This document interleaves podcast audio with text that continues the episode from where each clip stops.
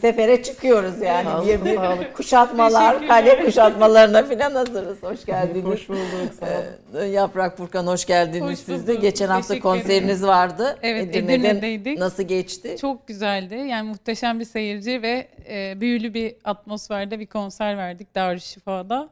Bu eski medreselerin içinde veriyorsunuz değil evet, mi konserleri? Evet, yani eski özellikle eski yapılar ve e, Darüşşifa zaten musikiyle tedavinin uygulandığı bir yer. yer. Evet. Orada hani müzik yapmak bizim için çok güzel, unutulmazdı gerçekten. İyi, peki dinleriz biz de kayıtlarını. İnşallah. Ne dinledik şimdi? Ee, bir Muğla türküsü. Biz Zeybek aslında. Ee, Müzeyyen Senar'ın sesinden Senar. dinlemeye genelde alışkındır dinleyicilerimiz. Onu seslendirmeye çalıştık. Evet çok da güzel seslendirdin. Teşekkür, Teşekkür ediyorum Kızının hocam. adı da galiba bu türküden mi? Evet, evet, evet. Aa, Feraye, evet Feraye, Feraye. de kızın, kızının adı da Müzeyyen Senar'ın bu, bu türküde böyle bir sefer havasını hafif ya. bizi yaprak soktu. Böyle bir efendim gördüğünüz gibi bugün bir cenge çıkıyoruz. E, bu Osmanlı seferleri, savaşlara çıkarken, cenge çıkarken onu ne motive etmiş? Bu savaşların içinde neler yaşanmış? Sosyal ilişkiler, etnik kültürel ilişkiler, oradaki hayat nasılmış? Ve aslında bu zaferler, kuşatmalar hangi sayıklarla motiv, motivasyonla yapılmış? Bunun üzerine duracağız. Çok ilginç bir tarihçi konuğum var bugün. İlginç sözünün altını özellikle e, çiziyorum. Çünkü e, baktığı, çalıştığı tarihi olayları bambaşka bir bakış açısıyla ele alıyor. İşte yeni askeri tarihçilik diyebiliriz belki buna. daha farklı, daha simülasyonu da e, göz önüne alan bir tarihçilik diyebiliriz. Tarihe farklı perspektiflerle e, bakan, ortaya koyan yeni bir tarih yazılımının da öncü isimlerinden birisi Türkiye'de. Kahraman Şakül Doktor hoş geldiniz Hoş hocam. bulduk. Teşekkürler. E, farklı diyorum okurken e, zihninizin farklı çalıştığına emin oldum. Yani değişik çalışıyorsunuz. Bir defa e, bir görselleştirme efendim bütün bu kitapların mesela bu şehrin kuşatması birazdan konuşacağız. Osmanlı'nın e, Ukrayna'yı kurtarmak için Moskovlarla karşı karşıya geldiği ilk kuşat ku- kuşatma, Savaş, evet. ilk savaş, büyük de bir savaş. Şimdi mesela bu efendim bu kitabın içinde karakterler, resimler ben şöyle e, belki gösterebilirim. İşte çizimler, gravürler, ondan sonra kim kimdir ve detaylı bir anlatım. Biraz İhsan Oktayanar'ın romanlarında gibi bir romansı. Onda da böyle o, tabii, bir Hoca çok çalışıyor. Yani roman yazmadan mesela önce buradaki gibi böyle hani biz tarih kaynaklara kim kimdir, olay nedir, malzeme nedir, onun içinde ne yaşanmıştır bir, bir taraftan Ben görselleştirme. bunu çok önemsiyorum çünkü artık şey derslerde bile yani öğrenci gördüğüne inanıyor. Bunu böyle formüle edemese de yani söylediğiniz şeyi yansıtmamız gerekiyor. Görsel kullanmasanız bile onu orada görmek istiyorum. Mesela kuşatmaların resimlerini çizdiriyorsunuz. evet. Kimlerden? Yapabilseydik mesela o dönemde şimdi Mehter nasıl müzik çalar onu bilmiyoruz ama bu kaynaklarda mesela bahsediyor ordu yürürken işte rehavi makamıyla yürüdü. İşte öğle yemeğinin geldiğini belirtmek için işte önceden belirlenen yere ordu yaklaşınca efendim rast makamına geçiliyormuş. Oradan Düşünebiliyor musunuz? anlıyor. On binlerce insan rast makamı duyunca ha işte öğle molası verilecek falan diye anlıyor. Tabii on, bin, on binlerce insan o ras makamını anlayacak bir şeyde sahipmiş yani kulağa da demek ki. E, Onu zaten belirtmek lazım. Üst kültür, alt kültür ayrımını biz çok fazla vurguluyoruz. İşte klasik müzik sadece sarayda dinlenir falan. Öyle bir şey yok ki. Yani herkesin belli bir şeyi var. Deniyor ya işte yok atalarımızın mezar taşını okuyamıyoruz falan. Yani mesele onu okuyup okuyamamak değil. Orada yazılan formülleri her insan biliyor. Okuma yazması olmayan bile. Baktığı zaman bir çeşme üzerindeki kitabede ne yazar onu bilir. Ayetlerden alıntı yapılacaksa nerede, hangi ayetten ne alıntı yapılır iyi kötü bilinir. Dolayısıyla bu kültürel okur yazarlık yüksek. Sizin dediğiniz şey o aslında. Yani, evet. Yani rast makamını anlıyor çünkü kültürel okur yazarlığı var bu insanların. Bu kitaplar tabii o eksik kaldı. Yani keşke o müzik canlandırmasını da yapabilseydik. En azından mehter takımı ne çalıyor bilmesek de makam üzerinden şey yapma imkanı olurdu. Yani ben e, edebi- ed- mesela edebiyatı da çok kullanıyorsunuz. Yani bütün bu kuşatmalar edebiyat ilişkisi. Yani bir tarihçi olarak Evliya Çelebi de yanınızdaki hani bir sürü E, Kaynaklarımız atması. öyle. Kaynaklarımız ben tarih kaynağıyım yok ben edebiyat kaynağıyım diye bir ayrım yapmıyor ki. Adam anlatıyor anlatıyor pat diye bir şiir yazıyor. Şimdi adam Ya. onu yaparken şair olduğunu vurgulamak için yapmıyor ki. Daha vurucu bir anlatım olduğunu düşündüğü için iki sayfada anlatacağı şeyi 4-5 mısrayla orada anlatıyor. Yani mesela bir Nabi de var sizin E, tabii, kitaplarınızda. Bir Ahmet Hamdi Tanpınar da var. Ee, Uyvar Tabii, Kalesi Uyvar için, kuşatmasında değil mi? Erzurum Ahmet Hamdi Tanpınar'ın Beşşehir Erzurum'unda. Bu da bu da böyle 19 1663. Şimdi bu kuşatma Sosyal hafızayı öne çıkarmak için biraz bunlara da değinmek lazım. Modern edebiyat ilişkisine o yüzden değiniyor. Yani Ne kalmış, ne 1663'teki bu karakter Ahmet tabii, Hamdi e, e, Tanpınar'ın kitabında yer alıyor. Bir Tabii. karakter olarak Alıp onu canlanıyor. bir karaktere dönüştürüyor. Niye? Bunlar yüzlerce yıl boyunca çünkü halk arasında anlatılan söylenceler. Kandiye kuşatması mesela Girit 25 yıl sürdüğü için bir sürü orada kahramanlar türemiş. Bizim Çanakkale Savaşı'nda bir sürü Mehmet Çavuş vardır ya. Kandiye kuşatmasında da var bu isimler. Evliya Çelebi'ye yansır bir kısmı. Bir kısmı Girit göçmenleri tarafından Türkiye'ye getirilmiş söylencelerdir. E bunlar yaşıyor yani halk arasında. İşte Ulubat'ta Hasan var mıydı yok muydu tartışması vardı. Kaynaklarda yok. En az 100 yıl yok. Ta 16. yüzyıl ortalarından sonra çıkıyor. E, uydurma mı diyeceğiz şimdi mesela? Yani belli ki 100 yıl boyunca insanlar anlattılar bu hikayeleri. O, o ne kadar gerçek veya hangi gerçeklik? İşte adı Ulubat'ta Hasan değildir, Mehmet'tir filan işte 40 ok yememiştir, 10 ok yemiştir bilmem ne. Ama yani bunlar söylene söylene yani kendi hayatları oluyor hikayelerin. Yani bir yerden başlıyor değişmesi toplumdaki değişmeyi gösterdiği için bize bir şey anlatır. Yani gerçekli değildi değil de uydurmaysa bile niye uydurma? İnsanlar niye böyle bir şey uydurma ihtiyacı duyuyor diye baktığınızda tarihçilik çok zevkli ve dinamik bir şeye Yani dönüşüyor. mesela siz Çünkü yalanlardan ve dedikodulardan bile bir sürü bir şey öğrenme imkanı ediniyoruz. Yalan ve dedikoduyu da kaynaklarınız arasına katıyorsunuz. Evliya. Çelebi'nin Amsterdam'a, e, Frangistan'a sefer hikayeleri falan bunların biraz abartı olduğunu düşünüyoruz ama biz siz Yani e, hatıratının o kısmı çok karışık seyahatnamenin. Çünkü sanki 3 ay içerisinde olmuş bitmiş gibi anlatıyor bütün bu Avrupa şeyi gezisini. seferini. Sadece Amsterdam'da değil. Yani oraya gidene kadar Viyana falan da var. gittiği, tabii. gittiği gördüğü yerleri böyle sanki 3 aylık bir şeymiş gibi Ama yıl takibi yapınca 3-5 yıla yayılan bir süreç gibi duruyor. Dolayısıyla tam olarak orada ne yaptı, ne etti o tartışmalı bir. İkincisi 1683'ü bilmediği varsayılır idi. 82'de öldüğü varsayılırdı. Yani ikinci Viyana kuşatmasını bilmediğini düşünüyor idik. Ama aslında 70'lerin sonundan bu yana muhtemelen 1686-87'ye kadar hayatta kaldığı, ikinci Viyana bozgununu bildiği biliniyor. Bununla ilgili bir kitap çalışmam olacak inşallah. Yani sadece Viyana'yı biliyor muydu, bilmiyor muydu diye sormak yerine bir askeri tarihçi olarak Viyana'dan sonra süren 16 yıllık savaşı ne kadar biliyordu diye takip etmeye kalktığımda 1686'ya 87'ye kadar yaşanan yenilgileri takip etmiş gözüküyor. Bunu da metne geri dönüp yeniden yazdığında e, izlerini yakalıyoruz. Dolayısıyla o bahsettiğiniz yerler çok çelişkilidir. Çünkü Uyvar Seferi esnasında Almanlarla savaştı. 1660. E tabi şimdi geri dönüp 1663'ü yeniden yazmış öyle gözüküyor. Üst üste bilen hikayeler var. Yeni versiyonu yazmış, eski versiyonu silmeyi unutmuş. Ya da bir şekilde kalmış. Niye kalmış belli değil.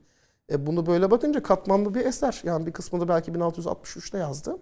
Ama belli ki Viyana hezimetinden sonra geri dönüp o hikayeleri yeni baştan anlatayım dediği zaman mesela iki sayfa önce çok övdüğü bir paşayı sonra yerin dibine sokuyor. Ama övdüğü yeri silmemiş. Bu bize güzel işte doneler veriyor, ipuçları veriyor. Niye diye bakıyorsunuz. Çünkü işte o yaşanan 16 yıllık hizmetler serisinde o adamı sorumlu bulabiliyor mesela.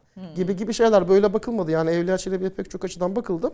Ama askeri tarih açısından biraz eksik kalmış gözüküyor. Ben bunu niye dedim? Edebiyat ilişkisinden bahsediyorduk Evet biraz hayır bir ben de tabii sizi dinlerken e, izleyicilerle şöyle bir şey de gözlemliyoruz. Sizin zihninizde bir kafa. Yeni askeri tarihçilik dediğimiz şey aslında tüm kaynaklara Evet. nasıl bakıyor Evet. kısmına dair bize Evet. de bir şey anlatıyorsunuz aslında Evet. bir vaka. Eskiden evet harp tarihi gibi düşünülürdü.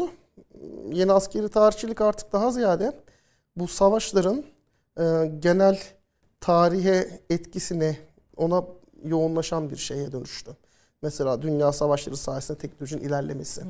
bir yandan çok kötü bir şey dünya savaşları. Diğer yandan da ancak savaş olursa devletler teknolojiye müthiş yatırım yaptıkları için yani bu telsizlerin ortaya çıkışı bilmem neye varıncaya kadar ilk bilgisayarlar, radarlar, Bütün bunlar- istihbarat İşte tısı, barış zamanı zor bunların Her şey savaşlarla Tabii. zaten. çıktı. Mesela bu tip şeylere de bakar askeri tarih ama folklorik öğelere de bakar bahsettiğimiz gibi.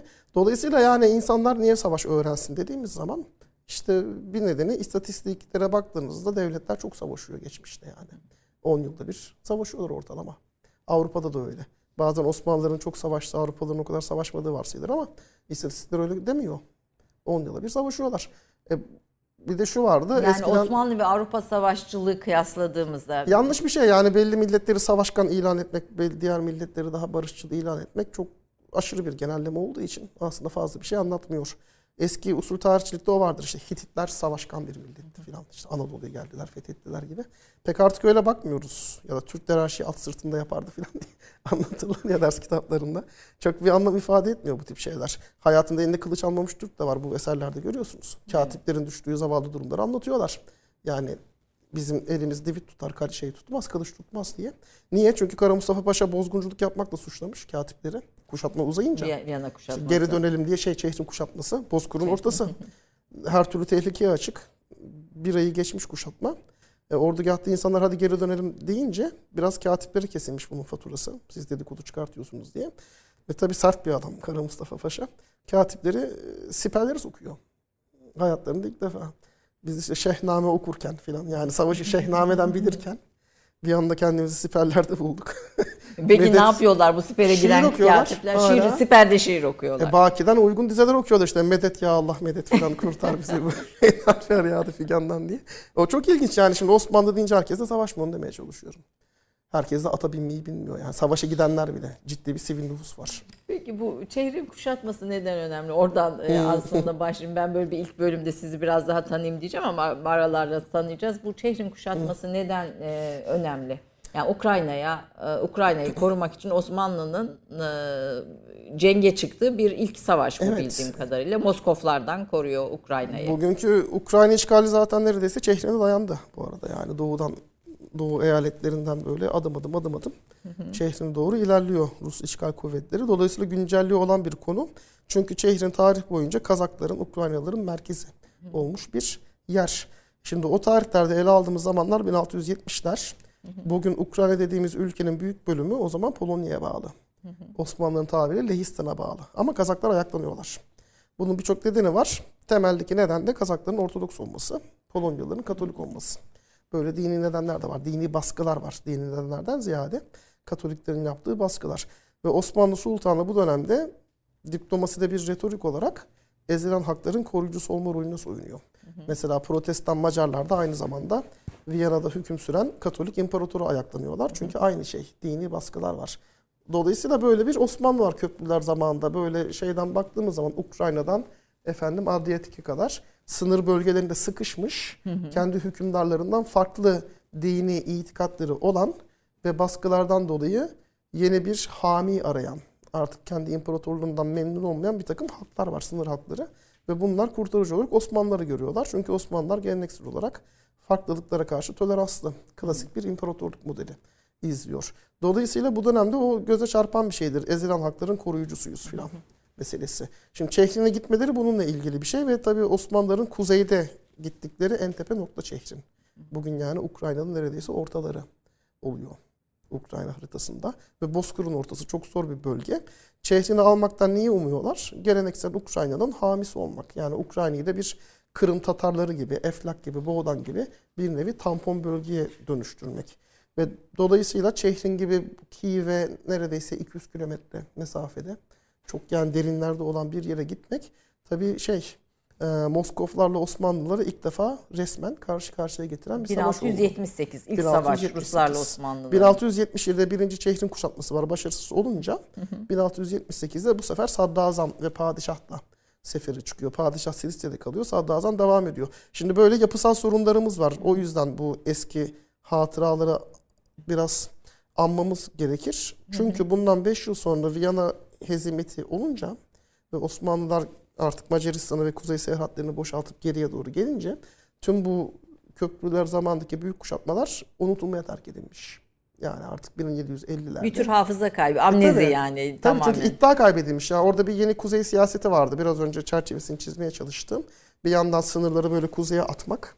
Lehistan'ın yaşadığı, ım, ı, Avusturya İmparatorluğu'nun yaşadığı sorunlardan yararlanarak sınırları genişletmek, yeni tampon bölgeler oluşturmak. E, yeni tampon bölge oluşturunca da yüzlerce yıllık tampon bölge olan Kırım Tatarları, efendim Eflak, Boğdan, Erdel, Transilvanya buraları merkeze bağlamak mümkün olacaktı. Şimdi böyle bir şey var kafada. Oyun planı var. Muhtemelen başarılı olurdu. En azından Osmanlıların bağlaşıkları bu oyun planının farkındalar ve köprülerden hoşlanmıyorlar. Mesela Çehrin seferinde Tatarlar çok fazla destek vermiyor Osmanlılara. İkili oynuyorlar. Niye?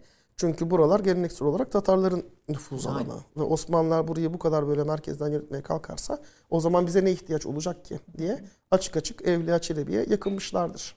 Evliya Çelebi Çehrin'i çok uzaktan görüp inşallah fethi müyesser olur deyince kuşatmadan yıllar önce yanındaki Tatarlar bozulmuşlar. O zaman bize ne gerek var diye. Dolayısıyla bu tip şeyler, çatışmalar var. Yani Osmanlıların kafasında bir oyun planı var. İstanbul'un merkezi yönetimine serhatlara doğru yaymak, uçlara doğru yaymak gibi. Ve buna bir tepki var. Eflak, Boğdan, Kırım. Bunlar istemiyorlar Transilvanya. Yani otonomik yapıyı sürdürebilmek istiyorlar. Viyana fethedilseydi ne olurdu? Muhtemelen Osmanlıların dediği gibi olurdu. Yani, Yani ona, geleceğim. Şimdi Çehrin kuşatması aslında Viyana kuşatmasının bir, re- bir ön replikası Evet, yani yani bir evet. ön şeyi ve Evet. Çehrin'de zafer kazanıyor ordu. E, ve aynı komutan ve aynı ordu. Fakat bir 5 yıl sonra Viyana önlerine gittiğimizde büyük bir hezimet ve Osmanlı'nın aslında ne diyelim çöküş sözünü ben çok hani kullanmayı sevmiyorum Büyük ama değişimler getirdi. yani büyük Olumlu, zaferlerin olumsuz, çok büyük, tabii. e, Tabii. gitti. Şimdi birisi Karadeniz, birisi Batı fakat tabii bu arada. Yani hani şehrinde kuzey güzel, kuzey evet. kuzey denizde bir yayılma var. Köprüler dönemi. Tabii burada köprüler döneminin sizin eserlerinize dikkatimi çeken Osmanlı e, politikasının değişiminde etkili olduğunu söylüyorsunuz köprülü ailesi. E, bir- çok kısa o köprülü ailesinin etkisi Osmanlı politikalarında hani Tabii. ona bir bir kısa değinelim. Ondan sonra da Viyana'ya batıya yönelme sebebi ve aslında Şehrinde zafer kazanan aynı ordu Viyana'da niye hizmete uğradı iyi sormak istiyorum. Evet çok güzel aslında bağladınız. Yani Viyana orada, Çehrin burada ne ilişkisi var bunların? Biraz böyle bakmayı öğrenmemiz lazım. Osmanlı büyük stratejisi var idiyse biz bunu metinlerden anlamıyoruz. Yani güncel siyasette bu oluyor. İşte 2023 vizyonu, 2071 vizyonu falan bunları okuyabiliriz ama eski insanlar böyle şeyler yazmıyorlar. Biraz hareketlerine bakarak kafalarındaki stratejiyi anlamlandırmak gerekiyor. Ve böyle baktığımız zaman harita üzerine koyduğunuzda gerçekten böyle bir yay üzerinde belki 2000 kilometreye yayılan bir yay üzerinde farklı farklı bölgeler kuşatılmış. Bunların ne ilişkisi olabilir diye bakmak lazım. Böyle bakılmadı. Halbuki kaynaklar bu konuda çok açık. Mesela Uyvar dediniz 1663 değil mi? İşte Kamaniçe 1672. Yani Çekçin 1678. Şimdi Bunların Çekçin'i hepsi aldıktan Ukrayna sonra- Rusya bölgeleri. Kamaniçe de bugün şeyde e, Ukrayna'da. Ukrayna, yani Ukrayna'da. Uy var, Çehrin, Kamaniçi. Uy var Slovakya'da. Slovakya'da, Evet. Çehrin Ukrayna'da, Kamaniçi Kamaniçe Ukrayna'da. Ukrayna'da. Geleneksel olarak Lehistan yerleriydi. Şimdi Çehrin 1678'de alındı, Kamaniçe'nin 6 yıl sonra. Alınca ne yazıyor kaynaklar? Kamaniçe şimdi fethedildi. Halbuki Kamaniçe ile Çehrin arasında belki 1000 kilometre mesafe var. Şimdi niye böyle bakar adam? İşte Uyvar'ı alıyor tamam. Ertesi yılda savaş sürüyor 1664'te. İşte e, Erdel şimdi fethedildi. E, Erdel burada kaldı. Uyvar Slovakya'da. Yine ilişkisi var. Kaynaklar bunun çok farkındalar. Çünkü stratejik planlamanın farkındalar. Yani şey gibi değil bazen böyle denir ordu seferde gerek her yıl askeri bir yere gönder. Böyle olmuyor yani insan hayatı ciddi bir maddi külfeti var. Bir amaca hizmet etmesi lazım. Bir politika hizmet etmesi lazım. Ordu boşta kalmasın hadi savaş ilan edelim diye keyfi bir uygulama yok. Bunu nasıl anlarız? İşte o coğrafya, jeostrateji, jeopolitik konum. Bunlar arasındaki ilişkiye baktığımız zaman Transilvanya'yı elde tutacaksan işte Slovakya'nın güneyinde fethetmek zorundasın. İş ona geliyor. Niye? Çünkü ticaret yolları, nehirler, dağlar, maden köyleri, şu bu. Farklı farklı etkenler var. Niye, niye bunun böyle olması gerektiğine dair. Kameniçi'yi alıyorsun ama kaledesin. Podole eyaletinde bir hükmün yok. E, orada emniyetli olman için işte Çehrin taraflarını güvenlik altına alman lazım. Ki orayı işte Serhat bölgesi olmaktan çıkartıp merkeze bağlayabilesin. Yani bir askeri stratejinin farklı parçaları. Askeri stratejinin genel Osmanlı büyük stratejisine hizmet etmesini göstermeye çalıştım. Bu tip kavramların modern olduğu düşünülürdü. Sonra Roma İmparatorluğu'nun büyük stratejisi diye bir kitap yazıldı. Böyle bir e, literatür doğdu. Bizans'ın büyük stratejisi, Habsburgların büyük stratejisi. Tartışmalı çünkü dediğim gibi elimizde böyle bir strateji metni yok. Yani bir 2023 vizyonu Yok. gibi bir AB strateji metni belgesi 10 yılda bir yayınlanıyor mesela. Ona baktınız işte geçen Mart'ta yayınlandı. Küresel e, kompas. Ne kompas? Şey. e, ne diyoruz? Kompasa. E, Hedefler falan gibi mi düşünüyorsun? Pusula. Pusula. Küresel pusula. İşte 2032'ye kadar AB'nin stratejisini gösteriyor. İşte göçmenlerle ilgili şu yapılacak. Efendim işte e, askeri endüstriye şu yatırım yapılacak filan diye. Siber savaşa karşı. Bu önlem alınacak diye bu tarihçinin işini kolaylaştırır. Şimdi eskiden böyle bir şeyler olmuyor, yazılmıyor. Dolayısıyla eyleme bakarak yazdığımızda da bazı tarihçiler karşı çıkıyor. Devletlerin büyük stratejisi olmazdı o zaman gibi. Ama bu da çok afaki kaçan bir laf.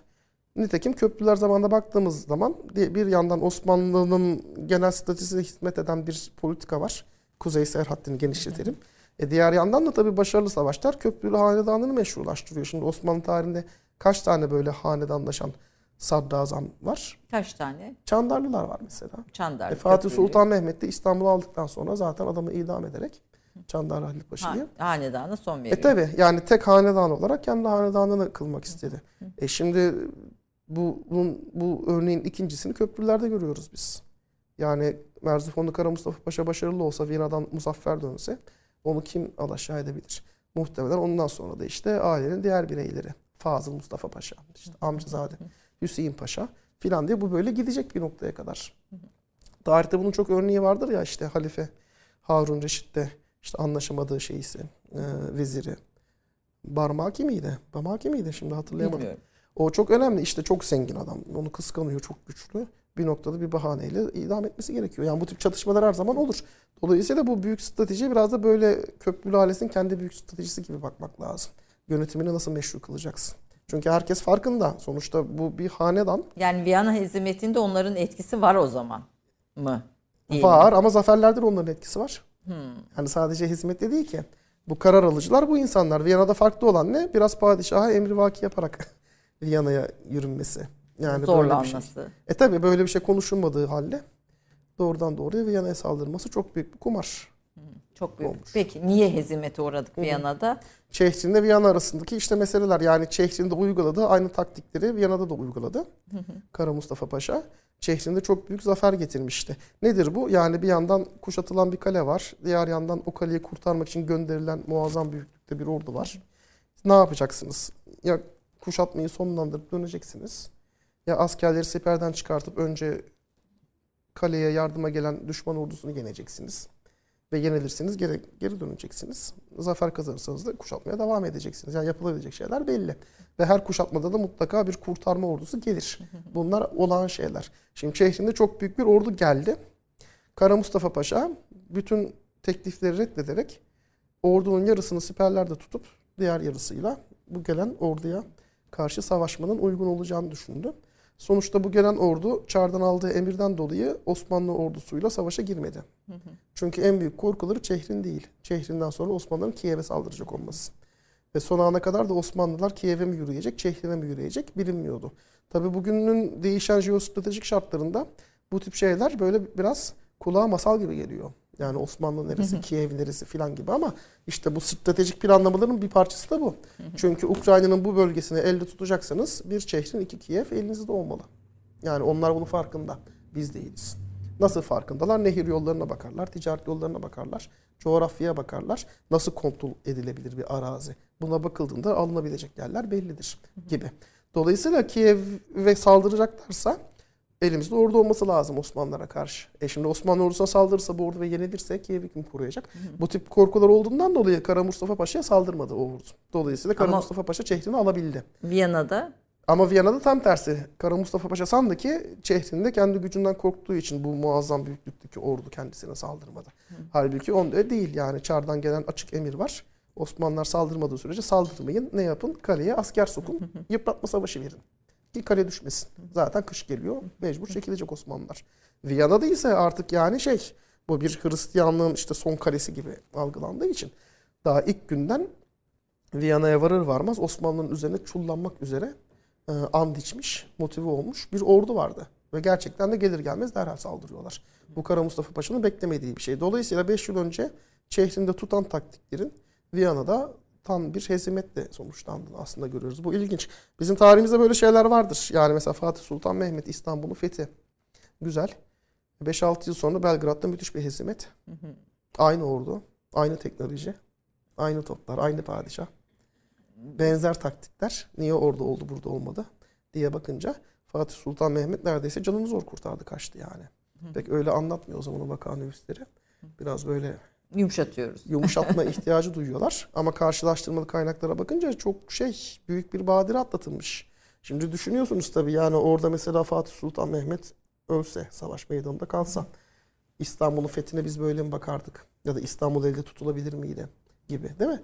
Yani dolayısıyla bu savaşların çok belirleyiciliği olabiliyor tüm tarihin içinde. Peki kazansaydık ne olurdu? Hı hı. Reklamlardan sonra konuşalım. İkinci Viyana kuşatmasını siz yeşi, yeşi yedi başlı Başta ejderin, ejderin fendi, fendi diyorsunuz. Hı. Böyle mi tanımlıyor Osmanlı? Osmanlılar ejderin fendi demiyor ama yedi başlı ejder diyorlar. Hı hı. Çünkü Habsburg İmparatoru teorik olarak yedi tane Alman prensi tarafından seçilir. Elektör prens denir.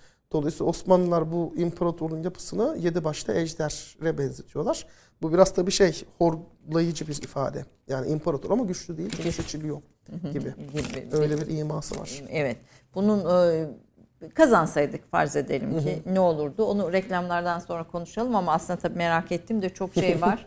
E, hocamın bir, bir defa son derece e, verimli bilgisini güzel eserlerle ortaya koyan bir tarihçi aynı zamanda. Fısıldaşan şehirler, ateşli silahlar, teknoloji simülasyonlar, kültür anane, etnik çatışmalar ordunun içinde. Bütün bunları konuşacağız kısa bir reklam arasından. 30 saniye reklam arası. Türkiye'nin tek haftalık haber dergisi Gerçek Hayat, gündemi yakından takip ettiği dosya ve röportajlarıyla her pazartesi okuyucusuyla satış bayilerinin raflarında buluşuyor. Gerçek Hayat artık sayfalardan dijitale taşıyor. Sayfalara sığmayan yazılar, röportajların perde arkası, interaktif içerikler. Gerçek Hayat artık size daha yakın. Tüm içeriklerden ilk haberdar olmak istiyorum diyenler. Gerçek Hayat, GZT'nin sosyal medya hesaplarına davet ediyor. Reklam arası sona erdi. Kahraman Şakul, lisans ve yüksek lisansını Boğaziçi Üniversitesi Tarih bölümünde tamamladı. 2002'de Georgetown Üniversitesi Tarih bölümünde doktora çalışmalarına başladı. 2009'da 1. Osmanlı-Rus İttifakı'nın kuruluşu 1798 ve Adriyatik'te Osmanlı-Rus Ortak Deniz Harekatı konulu bir doktora teziyle mezun oldu. 2010-2011 yüz döneminde Georgetown Üniversitesi Doğu Akdeniz Çalışmaları Merkezi'nde akademik direktörlük yaptı. 2010'dan sonra İstanbul Şehir Üniversitesi Tarih Bölümünde doçent doktor ünvanıyla çalıştı. Osmanlı askeri ıslahatları, siyasi kültürü, Osmanlı teknoloji tarihi üzerine çeşitli ulusal ve uluslararası akademik dergilerde makaleleri yayınlandı. Osmanlı askeri tarihi hakkında ulusal ve uluslararası konferanslar düzenledi, çeviriler yaptı ve deneysel tarih konusunda bir derleme hazırladı. Çanakkale Savaşı hakkında bir serginin eş küratörlüğünü yürüttü. 2010-2021 arasında İstanbul Şehir Üniversitesi Tarih Bölümünde çalıştı. Hala Konya Necmettin Erbakan Üniversitesi Siyaset Bilimi ve Uluslararası İlişkiler Bölümünde öğretim üyesi olan doçent doktor Kahraman Şakul'un Osmanlı askeri ıslahatları, siyasi kültürü ve Osmanlı teknoloji tarihi üzerine çeşitli ulusal ve uluslararası akademik dergilerde makaleleri yayınlandı. Osmanlı askeri tarihi hakkında ulusal ve uluslararası konferanslar düzenledi, çeviriler yaptı ve bir derleme hazırladı. Çanakkale Savaşı hakkında bir serginin eş küratörlüğünü yürüttü. 17. yüzyılda Osmanlı kuşatma savaşları hakkında TÜBİTAK destekli bir proje tamamladı. Doçent Doktor Kahraman Şakul'un 2. Viyana kuşatması Yedi Başlı Ejder'in Fendi, Kamaniçe kuşatması 1672, Uyvar kuşatması 1663 ve Çehrin kuşatması 1678 adlı kitapları yayımlandı.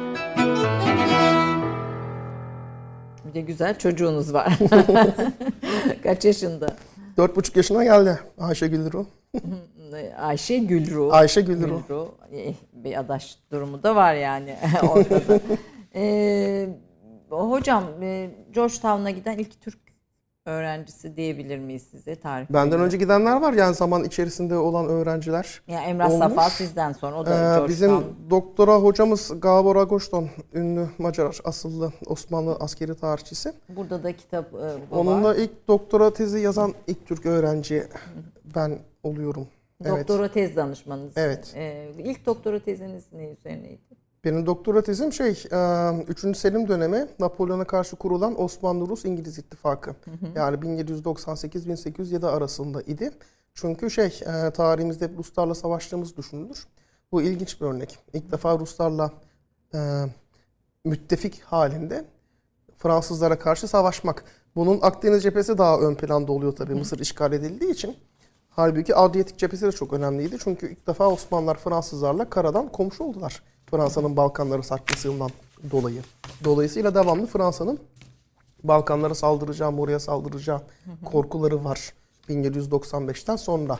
Dolayısıyla şey yani e, Mısır işgali biraz sürpriz olsa da Osmanlılar aslında Fransa'nın Osmanlı'ya saldıracağını biliyorlar, bekliyorlar yani. Tez bununla ilgiliydi. Osmanlıların ne kadar esnek olduğunu gösteriyor. Daha 5-6 yıl öncesine kadar Ruslarla savaşırken bir anda Ruslarla birleşip Karadeniz'den gelen Rus filosuyla Osmanlı filosunun beraberce Adriyatik'e gidip Tepederen'le Ali Paşa'nın da desteğiyle beraber Adriyatik'teki İonya adalarını işgal etmiş olan Fransızlara karşı savaştığını görüyoruz. Bu ilginç bir şey. Niye ilginç? İşte Osmanlı real politikasını gösteriyor. Yani bu değişimin ve e dönüşüm tabii yani yüzlerce yıllık dost kabul edilen Fransa'ya karşı anda- yüzlerce yıldır düşman kabul edilen Ruslarla bir olup savaşabiliyor. Bu, bu önemli bir şey. Diplomaside gerçekçilik meselesi. Ve 6-7 yılda sürdü. Yani bu ittifak ilişkisi. Ruslarla ittifakı. Balta Limanı Evet. Anlaşması'na kadar Evet. giden bir süreç. Doktora tezim bununla ilgiliydi.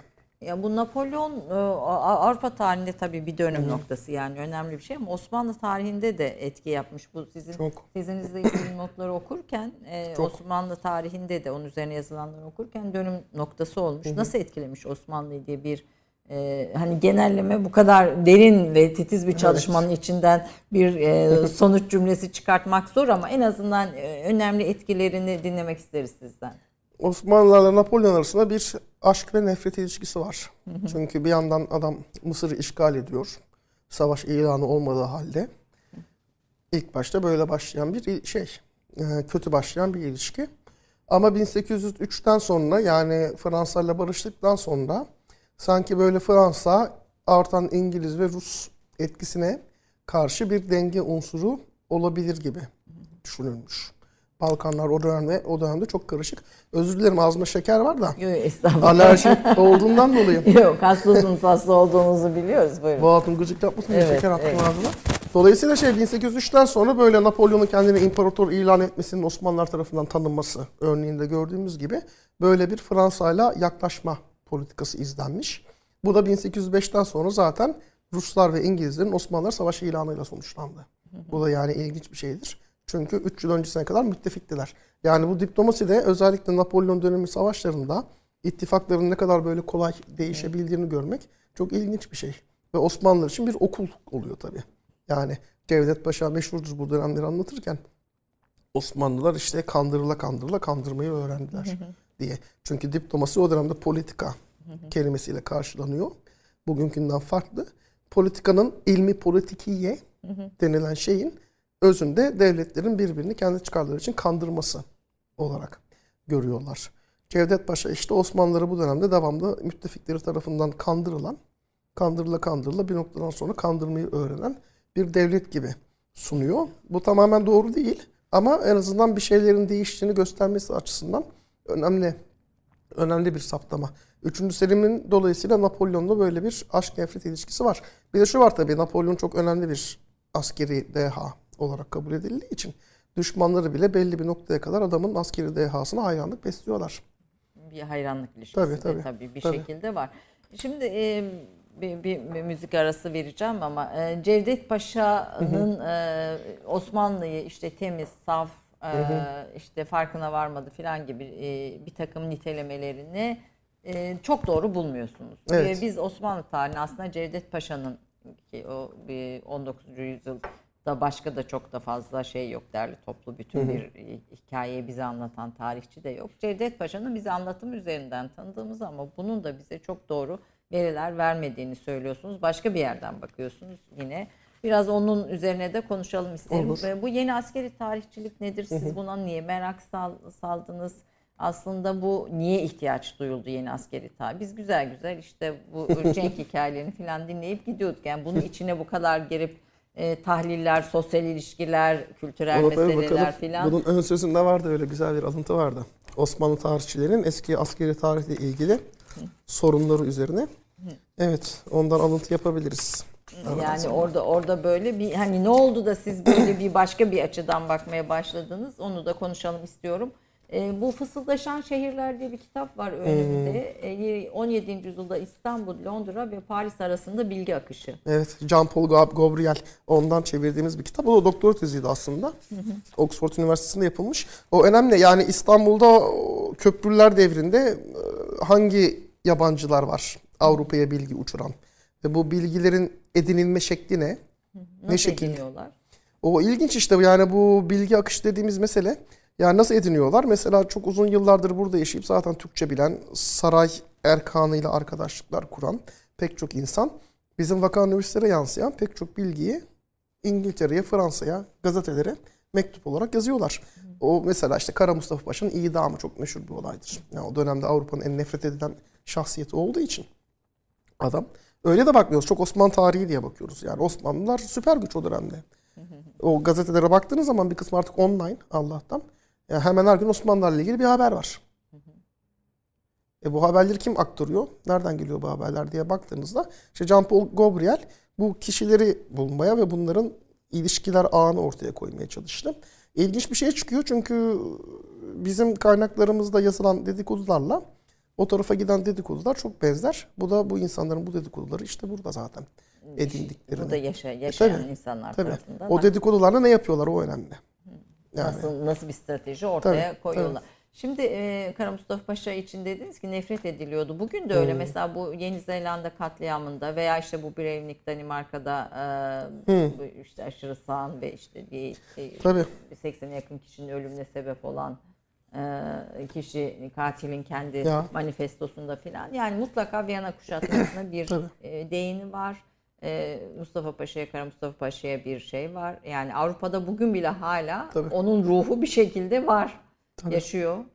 E, Ve şey yani tarih geçmiyor. Tarih bir şekilde kendini farklı sembollerle e, yineliyor, devam ettiriyor. E, diye düşünüyorum. Evet. O yüzden sizin bu derinlemesine titiz çalışmalarınız da bize farklı bir şekilde bir perspektif sunuyor. Ne dinleyelim? Osmanlı sefere çıkarken ne ne dinliyor? Re- rehavi makam. Rehavi makamı. Şaka yapıyorum tabii. Ee, Uşak makamının da en iyi işlediği söylenen bir bestecisinin eserini sesli, seslendireceğim.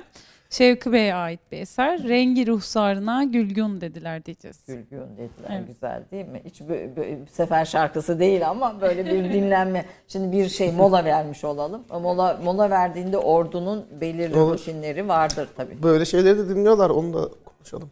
Tabii böyle Sadece kaba müzik dedikleri mehter dinlemiyorlar. Akşam çadırları çekildiklerinde işte böyle şeyler. ilmi toplantılar. Bir sürü insan var. Çevirmenler, ulema. Kaç gün kalıyorlar o se- seferde? Sırf sefer değil ki sefere gidiş 81 gün zaten. Nasıl Seks- eğlenecek bu adamlar? 81 gün dediğimiz şey nereden baksak 4 ay. E yani ne yapacak bu adamlar? Yani bir kısmı sıkıntıdan çeviriye başlıyor Arapçadan. Bu da var. Sadrazam diyor ki sen iyi biliyorsun şunu çevir filan. Çevirdikçe gel oku. E bir kısmı şiir yazıyor. Geldikleri yerin güzelliğini vurgulamak için. E her akşam da ilmi sohbetler. Bu sadece işte Kur'an'ın belli ayetlerinin yorumlanması değil ki.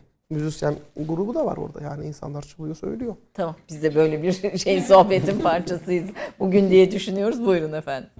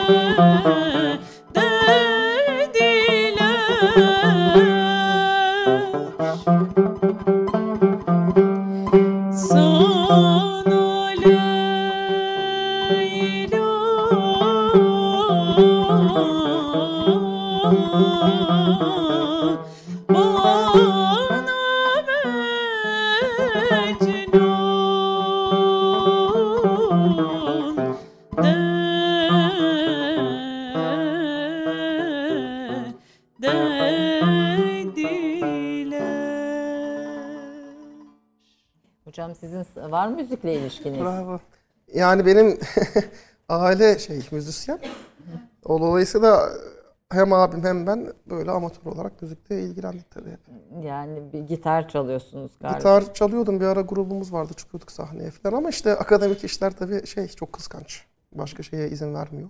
Yani tüm hayatınızı bu çalışmalar kaplıyor. Ya o kadar da tabii değil ama şey yani çok vakit alıyorlar. Yani kitap yazmasam gitar çalabileceğim bir vakit sonuçta. Kitap yazmaya gittiği için hesaplamıştım kaç saat harcadım diye de sonra moralim bozuldu bıraktım E, hesaplamayı. ne kadar Viyana vakit yazarken. Mesela şu bu şöyle bir Bunun kitabı- en büyük avantajı salgına denk gelmesi. Yani eve tıkıldığımız için onu öyle değerlendirdim.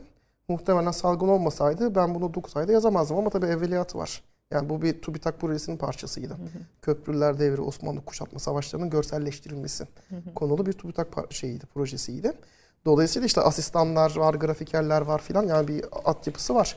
O ne kadar sürdü? 27 aylık bir şey, Yani proje. siz mesela o grafikleri çalışırken işte kuş, e, Kama- Kamaniçe kuşatmasını bir grafik çalıştırırken detay detay bilgileri grafikerlere veriyorsunuz. Siz aslında o, o o o sahneyi daha doğrusu o savaş alanını gözünüzde canlandırıyorsunuz. Tabii. Çünkü grafikerler savaş tarihi bilmek zorunda değiller. Yani Osmanlı tarihi bilmek zorunda değiller. Devamlı her adımda yönlendirmem gerekiyor. Yani çok keyifli bir çalışma süreci oldu. Ama işte bunların son çıktı olarak kitaba dönüşmesi ayrı bir süreç. Ayrı bir süreç. O çok vakit alıyor. Mü- Müzik konuşmuştuk biraz önce hocam hemen kitaptan bir bölüm verdi Çehrin Kuşatması'ndan. Ee, Savmu Meryem Şenliği. e, Evet. Osmanlı ordusuyla şehrini kurtarmaya gelen Moskova ordusu karşılaşır. O gece işte geleneksel bir şey, ayin gecesi Ortodokslukta kutlamalar yapılıyor. Ve gece karanlığı Osmanlılar onları duyuyorlar, dinliyorlar. Bu kaynak Behçeti Efendi ki Viyana kuşatmasından dönerken hastalıktan öldü Belgrad'da. Müzeye meraklı belli. Çünkü devamlı makamlardan bahsediyor. Müzik aletlerini şey yapıyor. Kazakların kullandığı aletleri tabir ediyor, anlatıyor filan. Onun ifadeleri nasıl duyar bir Osmanlı beyefendisi, katibi Kazakların müziğini, folk Şimdi müziğini? o, tabii onların eğlenceleri veya işte o e, kutsal gün kutlamalarını uyumsuz bağırışlar, çirkin çirkin sadalar ortalığı kaplayıp her biri kendi lehçeleriyle avazları çıktığınca makamsız çığırırlardı diyor. İçlerinde çağrıcılar olup hay hay diye çağırırlar tabii o dönemin diliyle. Fakat savaşta müziğin önemini de çok anlatıyor diyorsunuz. Orada şeyi anlatıyor aslında. Şimdi bu bizde kabasaz ince saz diye ayrı. Onların yaptığı işte kabasaz eğlencesi. Çünkü ayin gecesi. Ayin kutlaması bitince işte onların geleneğine uygun bir şekilde vodkalar içilecek ve halay çekilecek. O halayda işte ayağı yere vurup O bizim hay hay gibi hay şey. hay huy huy diye ses çıktıkça bunlar öyle duyuyor. Makamsız geldiği için kulaklarına. Çünkü açık hava müziği bangır bangır. Makamsız gelince de işte böyle çirkin çirkin sesler filan. Uyumsuz sadalar. Başka yerlerde iyi anlatıyor mesela. O kadar yani şehirden hüzünlü hüzünlü müzikler geliyordu ki diyor. Yani çok duygulandık diyor. Bir aletten nasıl bu kadar farklı farklı sesler çıkabilir? Aklımız ermedi diyor. Tabii he- yerlerde. kazılan hendeklerde Osmanlı E askeri tabii şeyi tabii. duyuyorlar. Kiliselerden yükselen ok seslerini duyuyorlar. E ok çok sesli bir alet ve sesi çok derin geldiği için. Mesela nasıl olur da bir aletten bu kadar farklı sesler çıkabilir? Ne kadar hüzünlü nameleri var bu adamların diye. Yani sadece kötü anlatmıyorlar. Ama ilginç bir şey. Müzik alanının da siyasi çatışmanın bir sembolüne dönüşmesi. Bunun çok örneği var resmi geçitlerde. Şimdi Eflak Boğdan'dan bahsettik mesela. Onlar da katılıyorlar savaşlara. Bugünkü Rumenler diyelim kabaca. E şimdi hakimiyet alameti olarak padişah onlara belli semboller gönderir. Onun bir parçası da mehter takımı. Dolayısıyla adam resmi geçit yaparken tabii bir kakofoniye dönüyor. Çünkü kendi bandosu var. Kendi müziklerini çalıyor.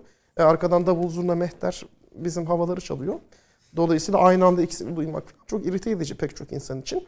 Ama diğer yandan mesela Evliya Çelebi gibi bir ismi okuyunca hiç umurunda değil bu kakofoni.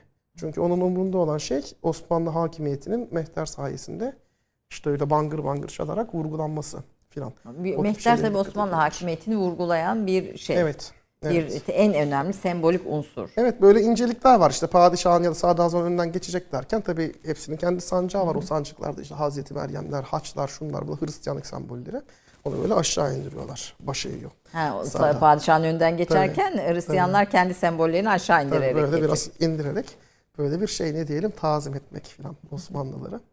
Biz sizin işte tabiniziz. O tip şeyler ince mesajlar oluyor. Yani ilginç. Savaşın bir de böyle şeyleri var savaş Kendi çalışmaları. içinde. Tabii bir sürü etnik grup. Yani koskoca bir ordu. Bu ordu savaşa gidiyor. Bunun ne bileyim yemeği var, içmeyi var. Yani bir hayat var, sağlık var. Hani e, nasıl bir şey, nasıl bir şey gözümüzde canlandırmalıyız bir Osmanlı ordusunun savaş e, e, sürecini düşünürken? Her ordu siviller ve askerlerden meydana gelen bir yapı aslında. Çünkü bir askerin savaşabilmesi için geride 4-5 sivilin olması gerekiyor. Belli işleri yapan.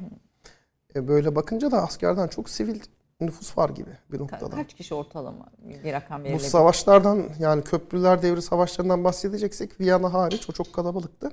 Ortalama öyle anlaşılıyor ki 60 bin 70 bin civarında muharip var. Yani savaşan asker. Ama herhalde ona yakın sayıda da sivil oluyor. Sorun şu ki siviller savaşın başından sonuna kadar durmuyorlar. Geliyor mal satıyor dönüyor bilmem ne filan. ya da esir almaya köle almaya geliyor. Ya da yakın bölgede ise Müslüman yerleşimi günlük geliyor gidiyor.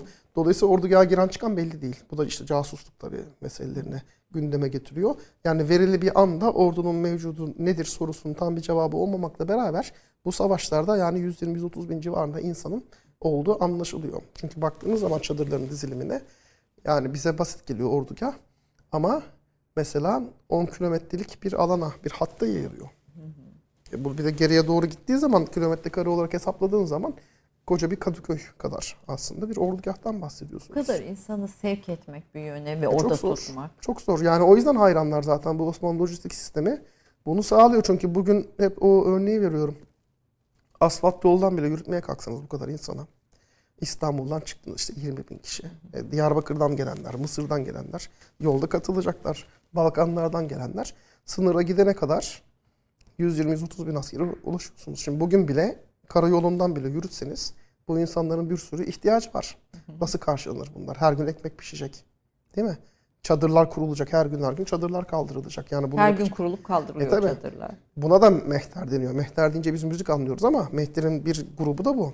Yani çadırcı esnafı aslında. Bir kısmı müzisyen, bir kısmı bunları yapar. Dolayısıyla geri hizmette çok fazla görevli var. E bir de ordu pazar dediğimiz bir kesim var. E onun içinde de tabii ki şey, işte mal getiren, götüren, orduyu besleyen, parasıyla mal satan. Orada da şey fark etmiyor Hristiyan, Müslüman, Yahudi çok yani herkes var. Herkesin belli bir uzmanlığı var. Savaşın hangi bölgede olduğu da tabii çok belirleyici. Mesela işte Viyana, Sırbistan bölgesine yakın olduğu için çok Sırp var orduda. Ama Yahudi tüccarlar da çok özellikle Ukrayna'da. Çünkü Orta Çağ'dan beri Yahudi Orada tüccarlar Yahudiler. orayla ticaret yapan insanlar. Bu Osmanlı için çok kolaylaştırıyor. Çünkü nereye gitseler Türkçe konuşan birilerini buluyorlar. Önce şaşırıyordum ben nasıl olabiliyor falan diye ama şimdi gidince Lviv şehrini ben gördüm. Orada koca bir Ermeni katedrali var. Orta Çağ'dan kalma. Yani Osmanlı'dan bile önce. Ve bu insanların çoğu işte yönlendiriyor Osmanlıları. Türkçe de biliyorlar. O çok büyük avantaj. Her yerde bundan yararlanıyorlar. E, orada yapısına baktığınız zaman aslında bir toplumun minyatürü gibi. Yani o toplumu Her şey oluşturan var. her herkesin orada var. Yani Bir toplum Türkmenlerden gidiyor sefere yani e aslında. şöyle mesela leasing finans sistemi diyoruz. Bunlar var önceden. Nedir leasing? Yani devlet deve almak istemiyor savaş var diye. Çünkü ne yapacak savaştan sonra? Kiralıyor. Kiralama sistemi. E, dolayısıyla bir sürü Türkmen aşireti sadece deve yetiştirir. Araba kiralama servisi gibi. Yani bir sektörü de var bunun tabii. tabii, lojistiğini Tabii. sağlayan. Katar işte 7 deve, 10 deve yerine göre değişiyor. Bir Katar, her Katar'ın başında da bir devesi ise. E bunlar Türkmen. Mesela Selanik bölgesi, işte bugün Denizli bölgesi. Buralardan bunlar gider. E Sırpların işte meşhur arabaları, malzeme taşıma kapalı arabaları, serim arabası denilen şeyler. E bunların arabacı, arabacıları Sırp. E işte toplara sürülecek e, şeyler, karamandalar, camuslar. E bunlar Romanya bölgesinden sağlanıyor bu seferlerde. E dolayısıyla bunların bakıcıları da Rumen filan. Yani böyle bir şey var. Peki- ne diyelim? Etnik karışıklık var. Ama bu etnik karışıklık, bu etnik kültürel bir dil sorunu da beraberinde getirmiyor mu? Yani sonuçta bir de etnik mesela Türklerin yani coğrafyanın da kendi içinde Lazı var. Tabii, yani hani tabii. farklı dinleri bir, bir tarafa bırak. Lazı var, Kürdü var. Hani hepsi onlar da karışık. O etnik ilişkiler nasıl e, gelişiyor? Dil sorununa dair kaynaklarda bir şey görmüyorum. Yani konuşamadık, anlaşamadık gibi şikayetlerden ziyade eski insanlar belli özellikleri belli etnisitelerle bağdaştırmaya çok meraklılar. İşte efendim bu sadece Türklerde değil. Mesela seyyah geliyor İstanbul'u geziyor. Efendim kapalı çarşıda işte Müslüman esnaf çok ağırbaşlı, sessiz filan. İşte Rum esnaf çok yaygaracı, çok bağırarak konuşuyorlar filan. Böyle gözlemler yüzlerce yıl içerisinde için. birikince bir şeye dönüşmüş. Böyle ne diyelim ilkel antropolojik bir şeye dönüşmüş. Dolayısıyla bu tip ön yargılar var. Kabaca buna ön yargı diyelim. E şimdi orada da bu kadar insan bir araya gelince bu tip ön yargıların yol açtığı sorunlar da olabiliyor. Yani mesele sadece Müslüman Hristiyan çatışması gibi olmuyor. Yani Tatarlar Müslüman ama Osmanlı Müslüman askerlerin gözünde Tatarlar çok egzotik. Çünkü şey adamlar göçebe. Giyimleri, kuşamları, yedikleri, içtikleri her şey farklı. Mesela onların ekmek yememesi Osmanlı için çok garip bir şey yani. Tatarlar ekmek yemiyormuş. Hepsi değil ama mesela Nogaylar, işte daha bozkıra yönelik yaşayanlar, Kırım'ın içindekiler daha şey, kasaba, şehir kültürüne sahip insanlar ama şeye çıktıkça göçebelerde ekmek tüketimi çok azalır. Yani Orta Asya'da da öyledir yani. Ve ordu hayret ediyor yani ordunun E içindeki. şaşırıyorlar bunlar niye ekmek? Onlar da Osmanlılar tabii şaşırıyor. Bunlar niye ekmek yiyor filan. Yani ekmek yemek çünkü şey Ekmek değil mi? böyle köylülerle bağdaştırılan bir şey ve göçebeler de köylüleri sevmez. Böyle köle gibi filan görürler. Toprağa Ekmek bağlı yemek işte. köylülerle tabii orada. İşte yerleşik hayatın bir simgesi özgür değil bu insanlar. Toprağa bağlı işte yaşayan bir takım insanlar gibi. Bu çok evrensel bir şey. Yani Çin-Hun ilişkilerinden alın. Kaynaklar bu tip böyle şeylerle, ön yargılarla dolu. Dolayısıyla böyle bir Tatar yağması vardır meşhur. Tatar ordusu Osmanlı ordusuna katılınca onların şerefine işte böyle 100 metre boyunda açık sofralar hazırlanır. Binlerce çanaklar. İşte tümden çevrilen Tatar usulü çevirme diyorlar. Tümden hayvanı şişe geçirip çevirmeler. Yüzlerce koyun, yüzlerce sığır. Bir de özellikle sığır. Osmanlılar sığır da sevmez ya. Tatarları sığır çeviriyorlar falan. Böyle şeyler ilginç geliyor. Tabii çok teatral bir şey. Çünkü emir verilince yağma emri bu eski Türklerde potpaç denilen bir şey bu. Yani genel bir şey. Ne diyelim? Dayanışma ruhunu canlı tutan bir şey örnek. Tabii çok farklı geliyor. Herkes toplanıyor orada da Eflak, Boğa'dan, Müslüman, Hristiyan fark etmiyor. Herkes o gün orada. Tatar yağmasını izleyecekler. Çünkü o Tatarların düşman memlekette ne kadar yağmacı, ne kadar etkili asker olduklarını gösteren bir parodi. Sembolik parodi. Parodi bir şey gibi. Ne diyelim ona? Gösteri. Ee, provası. Evet. Yani biz oraya katıldık. Ordunun ilerisine şimdi gideceğiz. Düşman memleketleri de işte böyle yağmalayacağız falan gibi bir şey prova. E, dolayısıyla bazen iş çığırından çıkıyor. İşte şişlerden çıkartılan hayvanlar yerlerde sürükleniyor. Ayaklarını basıp burnunu çekiyorlar bilmem ne filan. Yuvarlana yuvarlana hayvanların sardığı- yeme seremonisi Tabii aslında. tabii. Yuvarlana yuvarlana sardığı zaman çadırına filan girenler kavga ederken o esnada işte bu sefer Yeniçeri çavuşları devreye girer. Elde değneklerle ayırırlar filan. Bazen iş çığırından çıkıyor.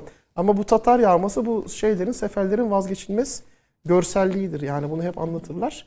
Ve tabii çok ilginç. Bu konuya şundan geldik. Yani biz Osmanlı'dan hep böyle Müslüman, Hristiyan bilmem ne. Tam öyle değil. Etnik kimlikler de önemli. Ve işte Tatarlar Müslüman olduğu halde çoğu Osmanlı'nın gözünde çok egzotik insanlar. Hiç anlamıyorlar yani yaşam tarzlarını. O yüzden böyle şeyleri böyle dehşet içerisinde yazıyorlar.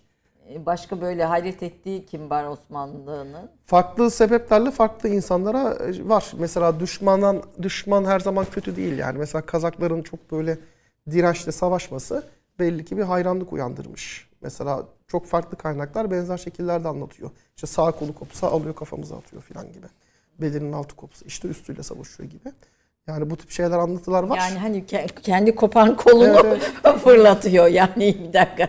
Yani böyle birkaç kaynak bunu böyle anlatıyor. Yabancı kaynaklara da yansıdığı için yani şeyini sağlamasını yapmak mümkün. Niye? Çünkü yani şey onlar için sembolik bir yer için kaybedilmemesi gerekiyor. Öyle bakıyorlar. Dokuz canlı dediğimiz şeyin bir başka versiyonu Bu şey herhalde. Osmanlıları çok yıldırmış tabii. Yani bu tarz bir direnç. E şimdi bunu böyle överek de anlatamaz. Yani ters anlaşılır. Çünkü düşman sonuçta. O yüzden çok ilginç benzetmeleri var. Mesela bunu bir Osmanlı askeri yapsa işte gaza, cihat bildiğimiz kavramlarla açıklayacak. Ama karşı taraf yapınca şey oluyor. Gayreti cahiliye sergileyerek. inat yani inat kötü bir şey. Gayret Ebu. Ebu Cehil inatı sergiliyor aslında adam filan. Yani bu tip şeyler, karşılaştırmalar aslında satır arası okuyunca bu şeyi gösteriyor. Dost olsun, düşman olsun. Belli bir savaş kültürü var. Cengaverlik bilmem ne bu tip şeylere saygı duyuluyor aslında. Peki. Efendim Kahraman Şakül konuğumuz e, bir askeri tarihçi aslında. Fakat tarihi bize başka bir pano- panoramik e, bir takım e, noktalarla, gözlemlerle görselleştirerek anlatan bir kıymetli tarihçi. Kısa bir reklam arası vereceğiz. Ondan sonra devam edeceğiz bu güzel sohbeti. Ben de bir, bir sürü şey merak ediyorum ama bakalım ne kadar sıra gelecek hepsi. 30 saniye reklam arası. Birinci sınıf bir kültürün, birinci sınıf bir düşüncenin, birinci sınıf bir duyarlılığın dergisi Cins, hem edebiyat dünyamızın önde gelen isimlerini hem de yeni kalemleri ağırlıyor. Her ay bayilerden ulaşabileceğiniz cins dergi, dijital dünyaya da yeni bir kapı aralıyor. Sayfalara sığdıramadığımız kıymetli yazılar, merak ettiğiniz yazarlarla cins sohbetler, dergiden ekrana yansıyacak röportajlar ve tabii podcast. Şimdi sizleri Cins'i tüm sosyal medya mecralarından ve gezete.com adresi üzerinden takip etmeye davet ediyoruz. Reklam arası sona erdi.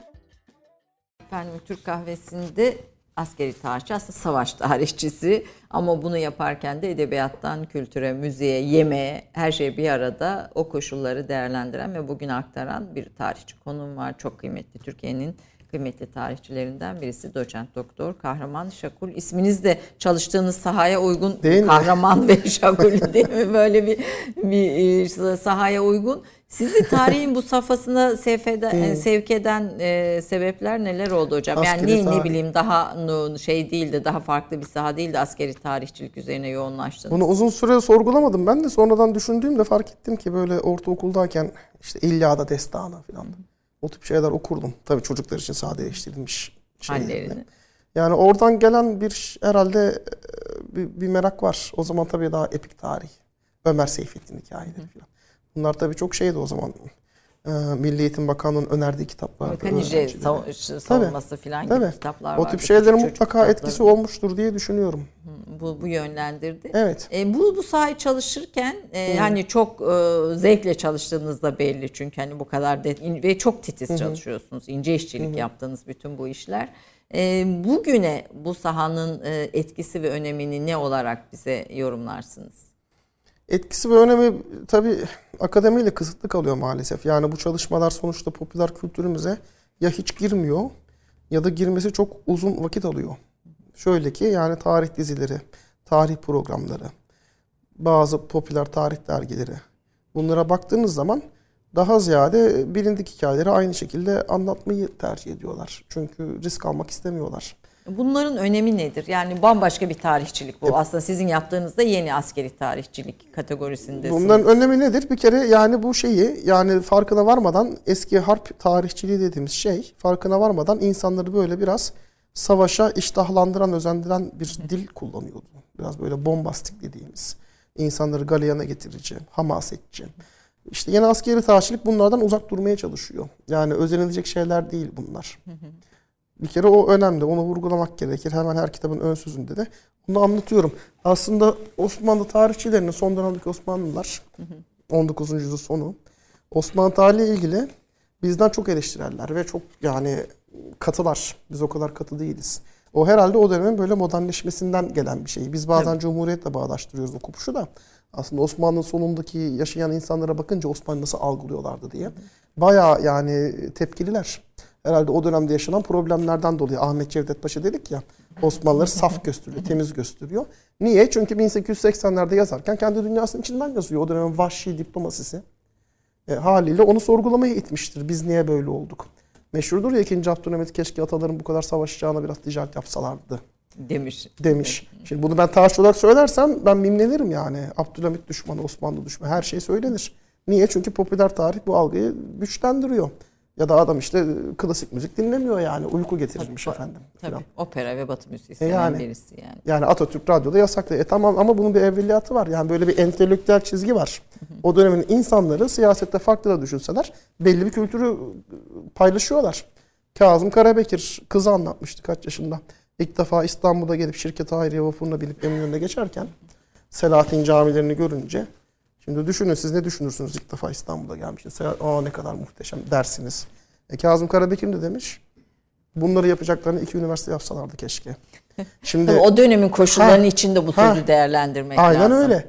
O yüzden çok acımasızlar kendi tarihlerine yönelik. Şimdi ne diyor adam mesela bakın Ahmet Mithat Efendi en çok okunan Osmanlı yazarı. Askeri tarihçiliği eleştirirken ben burada basitleştirerek söyleyeyim. Bizim vakanüvislere şey yaparak gönderme yaparak öyle cüyuşu derya huruş ile hareket olunarak düşmanın üzerine tufanı bela gibi diye yazmakla galibiyet anlaşılmaz diyor. Yenilgide bir hikmete teala galebe müyesser olamadı demekle anlaşılmaz diyor. Yani zaferi yaz, yenilgiyi de yaz ama analiz ederek yaz Evet. demeye getiriyor. Şimdi biz vakanüslere böyle bakmıyoruz tabii. Vakanüsler bizim için çok değerli. Sonuçta vakanüslere bakarak yazıyoruz. Ama bakın o dönemin insanı kendi tarihçiliğine nasıl bakıyor? Şimdi algılar değişiyor. Bunu böyle bugüne bağlamak gerekir. Biz bugün nasıl bir Osmanlı askeri tarihi yazmalıyız? Bu soruyu böyle anlıyorum ben. Günümüze nasıl yansımalı? Bir kere bu hamasetçi dünyaya meydan okuyan işte. Tufan olup esen Evet yani yemeden içmeden İslam'ın ceng- cengaver gücü olarak yansıtmak yanlış bir şey. Çünkü tarihte Müslümanlarla da savaşıyor. Yeri geliyor Hristiyanlarla ittifak kurup Müslüman devletleri yalnız da bırakabiliyor. Ben bunu eleştirmek için söylemiyorum. Bu real Tabii bu politikte böyle oluyor. realitesi. Belgeler bunlarla dolu. Ama bunları görmezden gelmek doğru değil. Yani çok böyle ne diyelim her kesimden çok idealize ediyoruz siyasi liderleri. Padişahlar da siyasi lider. İşte modernizasyon dediğimiz eski tarihçilerin devamlı bir problemi var. Üçüncü Selim gibi, ikinci Mahmut gibi modernizatör sultanlarla. Niye? E bir yandan modernleştirici bir takım reformlar, ıslahatlar. E diğer yandan da aynı adamlar dinin önünü de açan bir takım bir şeyler yapmışlar. Nasıl oluyor diye. Yani çağdaşlaşıyorsun bu niye var diye. Ne yapıyor mesela? Orduya imam atıyor. ikinci Mahmut. Alay imamlığı filan. Bir sürü insan da geçim kapısı oluyor tabii ki. Medrese mezunu, işsiz güçsüz çok insan var. Bunlara da geçim kapısı. Yani bu nasıl oluyor? Yani modernleşmeyle bunu bağdaştıramayan bir eski kuşak tarihçiliği var. Bu da normal. 1930'larda 40'larda böyle bakar dünya. Niyazi Berkes'in kitabı önce İngilizce yazmıştı. Adı secularization yani sekülerleşme. Türkiye'nin sekülerleşmesi. Türkçe'ye kendisi çevirdi rahmetli hoca. Ne diye çevirdi? Çağdaşlaşma. Sekülerleşme eşittir çağdaşlaşma. Eşittir modernleşme, eşittir batılılaşma. E şimdi eskiye baktığınız zaman padişahların kafasında modernleşme mutlaka sekülerleşmeyi beraberinde getiren bir şey değil ki. O yüzden gavur padişah demek de yanlış. Değil Yani çünkü adam kendini Müslüman cedid hissediyor. e, yenileşmesi Evet. üzerine de yazıyorsunuz sizin Evet. bu konudaki Asıl makalelerinizde. uzmanlık alanlarım onlardı yani. Evet, 18 ne- ne- 18. yüzyıl Nizami Cedid, oradan Evet. yenileşmesi ve değişmesi, e, bu düşüncenin daha doğrusu. topluma nizam vermek. Yani biz Avrupa'ya bakarak bir kere bir tek medeniyet algısı artık oturmuş. Medeniyet kelimesi 1830'larda icat edildi. Daha önce sivilizasyon diye geçiyor mesela belgelerde. Onu medeniyet diye algılıyor ve tek tip medeniyete inanıyorlar ama bunu Avrupa medeniyeti gibi görmüyor. Avrupa'yı sadece o medeniyetin en iyi temsilcisi olarak görüyor. Dolayısıyla Avrupa'dan bir takım bir şeyleri alırken zaten iki türlü mantığı var. Medeniyet onların malı değil, ortak mal. İkincisi geçmişleri onlar zaten bizden aldı. İşte Endülüs'ten aldılar filan. Osmanlı'dan öğrendiler. İşte doğrudur da yani mehter yoktur. Viyana'dan sonra esir alınan mehter askerleri Almanya'da işte bandolarda kullanılıyor filan. Askeri mızıkanın batıda ortaya çıkışı bununla ilgili. Böyle pek çok örnek verilebilir. Ve farkındalar. Yani onlar da bizden aldı. Bu normal bir şey. E biz de onlardan alınca onlardan olmuş olmuyoruz yani. Medeniyeti alıyoruz, kendimizi geliştiriyoruz. Bu yüzden bir tenakuz, bir çelişki görmüyor. Yani Görmüyor. 18-19. Çelişki bizim yüzyıl var. batılılaşması Tabii. aslında sekülerleşme gibi görmüyor. Görmüyor. Batılılaşma olarak da görmüyor zaten onu. Medenileşmek. Hep bu var yani terakki etmek, ilerlemek. Buna dair bir inanç var. Terakki. Yenileşme kullanıyor Tabii. tabii. Ceditçilik ruhu çok güçlü. Şimdi işte Can Behar Hoca'yı siz konuk etmiştiniz. Evet. Yeni kitabı çıktı. Aynı şey 3. Selim döneminin meşhur bestecilerinden birini ele alıyor. Aynı ruh hali. Hep cedit, cedit, cedit bunlardan bahsediyor. Şeyh Galip'e bakıyorsunuz. Değil mi? Mevlevi çok önemli bir şey. Aynı zamanda edebiyatçı. Ama Hüsnü Aşk'ın yazarı. Aynı şey devamlı bir cedit konusu var kafasında. Yani sadece siyaset değil. Topluma böyle genel rengini veren bir şey var. Toplumsal ruh hali var diyelim. Almanların böyle Zeitgeist dediği dönemin ruhu. Heh, bu iyi bir kelime. Dönemin ruhu cedidizm üzerine oturuyor yani. Yenileşme üzerine Tabii. oturuyor. Yani yenileşmekten bahsetmiyorsanız işte öyle geçiyor. Üçüncü Selim dönemindeki şeylerde affedersiniz ahmak diyorlar yani. Eşek kafalı diyorlar filan. Yenileşmeye karşı, Karşı olanlar. olanları tabii. Yani sen hangi çağda yaşıyorsun gibi. Bu bu çok güçlü bir ruh hali. Şimdi böyle bakıyor. E dolayısıyla burada mesele topluma yeni bir ruh vermek, toplumu yeniden canlandırmak, eksiklikleri gidermek, hataları gidermek. E burada da çok fonksiyonel bir şekilde batıdan alacağı şeyler var. E dönüp kendi İslam kültüründen alacağı şeyler var. Dolayısıyla bir yandan böyle çok aşırı gelenekçi bir yönleri var. Mesela 50 yıldır uygulanmayan yok işte Yahudiler şu renk giysin. işte Hristiyanlar bu renk giysin filan tarzı kuralları dayatma. Bu da var. Yenileşmeyle birlikte yap, E tabii. gelen şeyler. Şimdi bunlar aynı çelişki gibi görülmüş. Çelişki değil aslında. E diğer yandan işte medrese reformları da var. Medresenin de önünü açmak filan. Ondan da memnun değiller. E efendim işte camileri gece okulu gibi kullanalım mesela. Kahvehanede işte devlet sohbeti yapacaklarına camide gidip işte şey öğrensinler, dinlerini, imanlarını öğrensinler. Bu da bu projelerin parçası. Bir de bu ölmüyor ki Cumhuriyet döneminde de böyle. Yani dinin ne diyelim araçsallaştırılması. Toplumu eğitmek için bir, bir şey olarak, metot olarak kullanılması. Bu yani 20. yüzyılın seküler siyasetçilerinin de kafasında olan bir şey.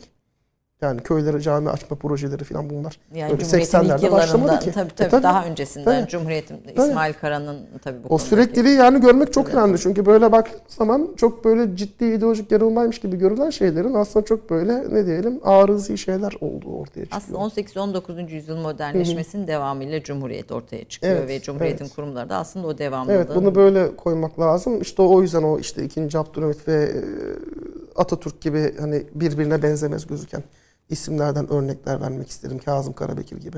Belli dönemin insanları belli konularda belli şekilde düşünüyorlar. Bu eleştirilebilir ki eleştiriyoruz belli konularda. Sonuçta klasik müzik uyku getiriyor demiyoruz yani bugün değil mi konservatuvarlar? Evet, evet. Ama bu insanlar böyle bakıyor. Yani Çünkü bunu da tanımak o- lazım. O, dönemin şey farklı.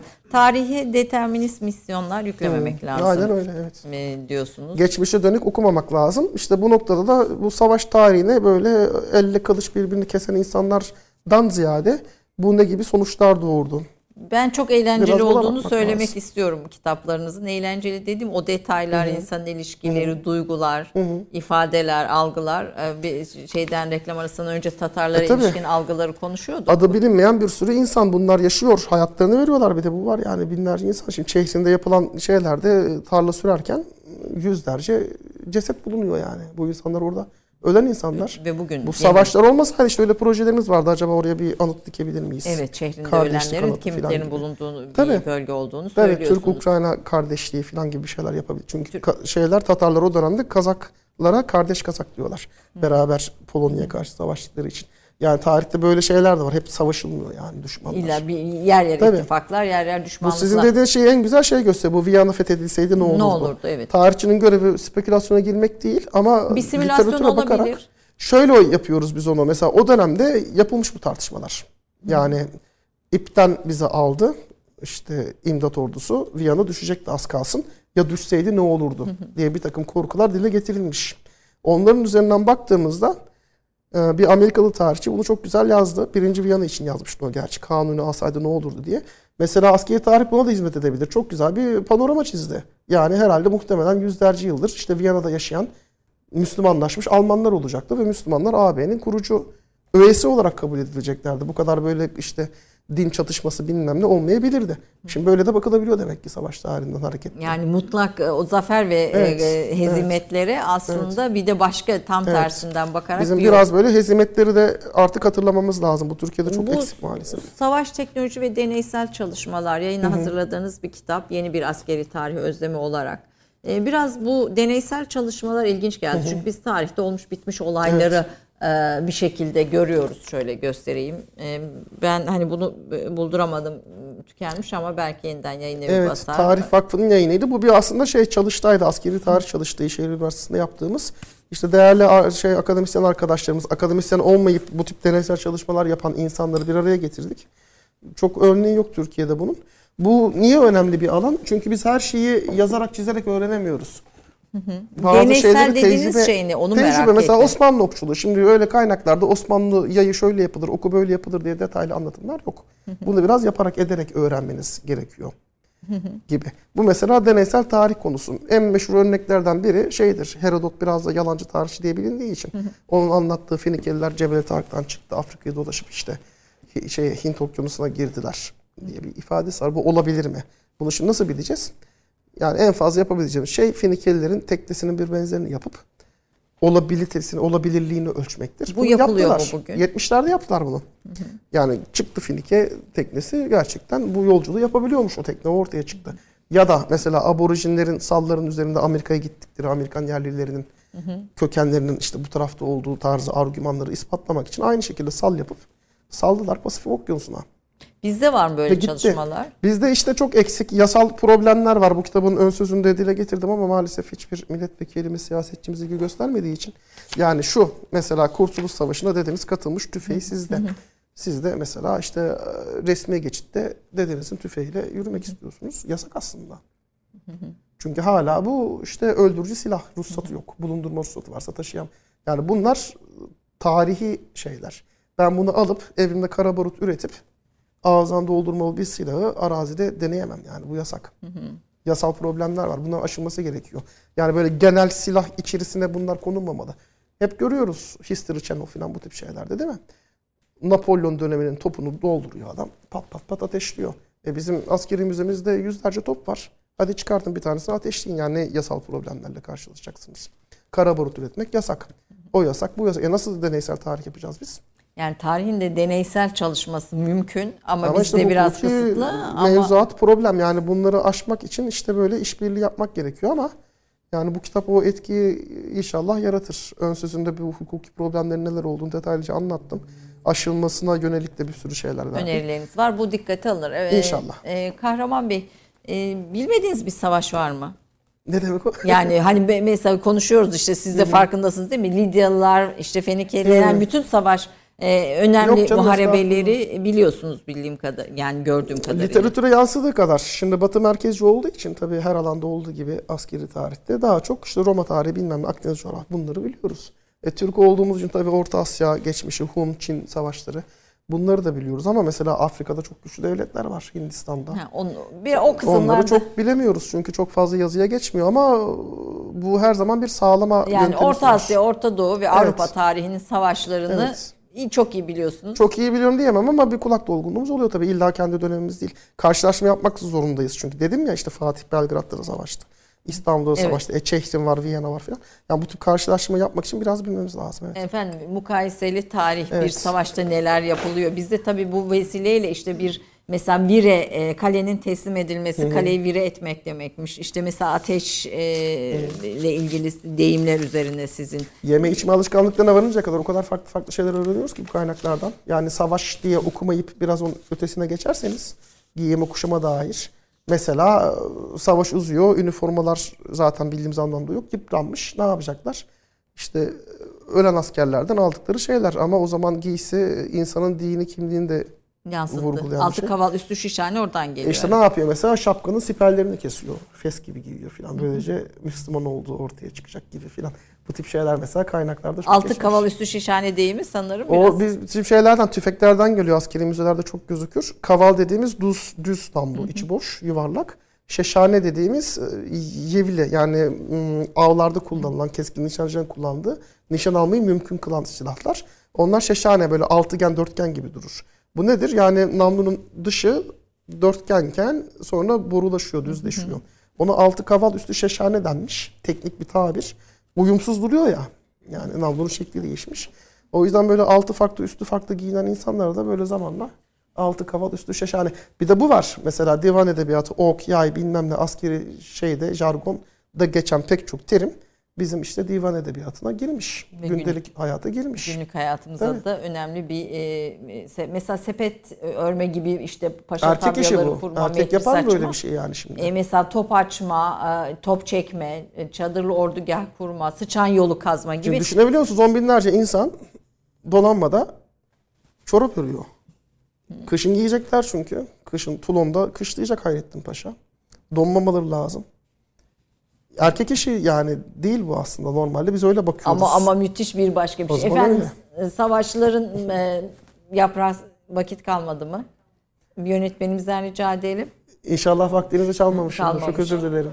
E, peki. Sizi Yaprak bir dahaki sefere. Bir dahaki sefere diyelim. Hocam çok çok teşekkür Ben ediyorum. teşekkür ederim. Böyle hani bir yaptığınız çalışmaların içeriğini ve arka planını biraz göstermeye gayret ettim ama aslında bütün bunları bilmek, kendimizi anlamak noktasında da çok önemli. Çünkü bu ön yargılar, birbirimiz hakkındaki bir sürü kanaatler de bu savaşlarda e, ortaya çıkmış e, gibi görünüyor yani Avrupalıların bizim bizim Evet. Avrupalıların Karşılıklı öğrenme süreci çok güçlüydü doğru. yani bir, bir, bir çatışma sadece silahlı çatışma değil, kültür çatışması, yaşam çatışması ve her şey olarak ortaya çıkmış yeni bir çalışma var mı? Yani Kandil kuşatmasını yazmam lazım. Evliya Çelebi üzerine işte bahsettiğim kitap var. Bir de Gabor Hoca'nın iki kitabını çevirmem gerekiyor. Bakalım. Gündemimiz yoğun. Ben sizden tekrar özür dilerim. Program formatını bilmediğim için sizin zamanınızı çalmış oldum. Ee, Hazırlanıyorsunuz çünkü sonuçta canlı yayın için.